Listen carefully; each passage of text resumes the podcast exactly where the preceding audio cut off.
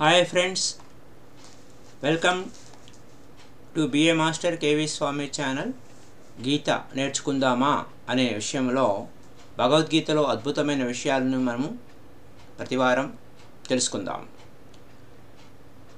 అశోచానన్వచోచస్వం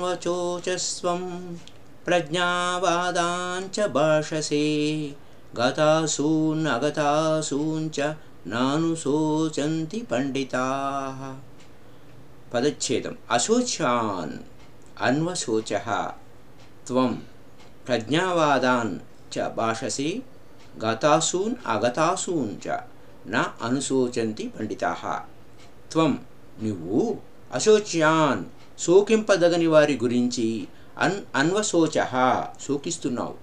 చ అంతేకాక ప్రజ్ఞా ప్రజ్ఞావాదాన్ ప్రజ్ఞావాంతులులాగా భాషసే యా మాట్లాడుతున్నావు. కానీ గతాసూన్ మరణించిన వారి గురించి చ మరి ఆగతాసూన్ బతికి ఉన్న వారి గురించి పండితాహ ఆత్మజ్ఞానం పొందినవారు నా అనుశోచంతి దుఃఖించరు.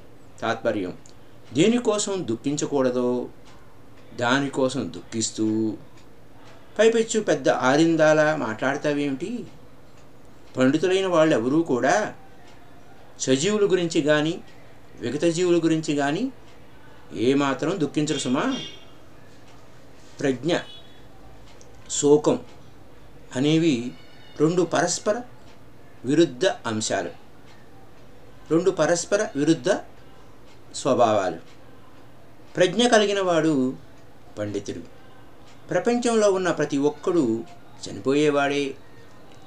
ఈ ఈ సత్యం పండితుడికి తెలుసు. ఒకనొక చనిపోయిన వాడి కోసం కానీ ఒకనొక చనిపోయే పోబోయేవాడి గురించి కోసం కానీ అంటే ఉన్నవాడి గురించి కానీ పోయినవాడి గురించి కానీ పండితుడు ఎప్పుడూ శోకించడం. పండితుడు దేనికి ఏడవడం? ఏమేమి సాధించాలో అవన్నీ సాధిస్తూనే పోతుంటాడు. వదనంలో విషాద ఛాయలు కూడా ఉండవు.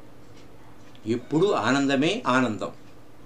అర్జునుడు ఒక పక్కన తన బంధువులు గురువులు యుద్ధంలో చనిపోతారు అని ఏడుస్తున్నాడు. ఇంకో పక్కన రక్తపాతం ఎందుకు చేయాలి అని భిక్షాటం చేసి బ్రతుకుతాము అని గొప్ప గొప్ప మాటలు మాట్లాడుతున్నాడు. అంటే ఒక పక్కన శుద్ధ పామరుడిలాగా ఏడుస్తున్నాడు. ఇంకో పక్కన పండితుల్లాగా మాట్లాడుతున్నాడు. దేనికైనా ఏడ్చేవాడు పామరుడు. దేనికైనా ఏడవనివాడు పండితుడు. పండితుడంటే ఆత్మశాస్త్రం అవగతమైనవాడు. పామరుడు అంటే ఆత్మశాస్త్రం ఎంతమాత్రం అవగతం కానివాడు. మై ఫ్రెండ్స్ ఈ ఆడియో మీకు నచ్చినట్టయితే లైక్ చేయండి షేర్ చేయండి. ఈ యొక్క ఆత్మజ్ఞానం గురించి ఆత్మ విజ్ఞానం గురించి ఫాలో మీ BA master KV Swamy meditation channel YouTube channel కొత్తవారైతే like కొత్తవారైతే సబ్స్క్రైబ్ చేయండి. అందరూ ఈ ఆడియోని లైక్ చేయండి షేర్ చేయండి మిత్రులారా. Thank you bye bye.